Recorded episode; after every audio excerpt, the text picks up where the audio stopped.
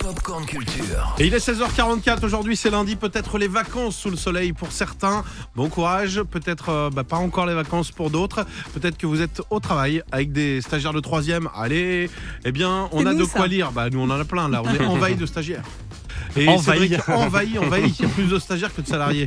Euh, Loïc, vous êtes un stagiaire, ok, Ah, très bien.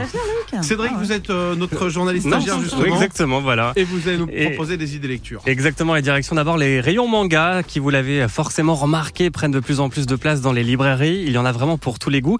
Et si vous avez envie de vous y mettre, en voilà un qui s'y prête bien. Ça s'appelle Kiruru Kill Me. C'est une euh, comédie romantique, comédie romantique également bourrée d'action. Euh, L'histoire d'un jeune médecin richissime, beau garçon et en plus très en vue qui fait la couverture des magazines. Mais pourtant, il se sent très seul.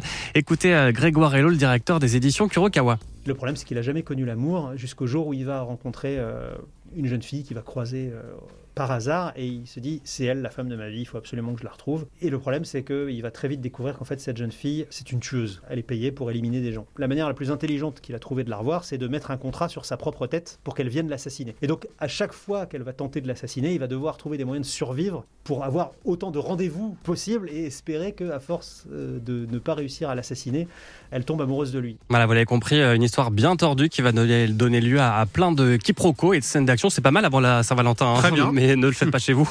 C'est aussi un peu sexy, ça s'appelle Kiriru Kill Me. Il y a déjà quatre tomes disponibles aux éditions Kurokawa.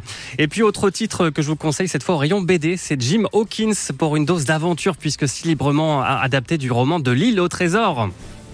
Ambiance donc euh, pirate et bataille sur les mers. Tous les personnages ont les traits euh, d'animaux et c'est un félin que l'auteur euh, Sébastien Vastra a choisi pour incarner Jim, son héros, un jeune homme coincé dans l'auberge familiale alors que son père est en train d'agon- d'agoniser. Il ne rêve que d'une chose, prendre le large et vivre des aventures. L'arrivée d'un vieux morse dans l'auberge va faire basculer son destin.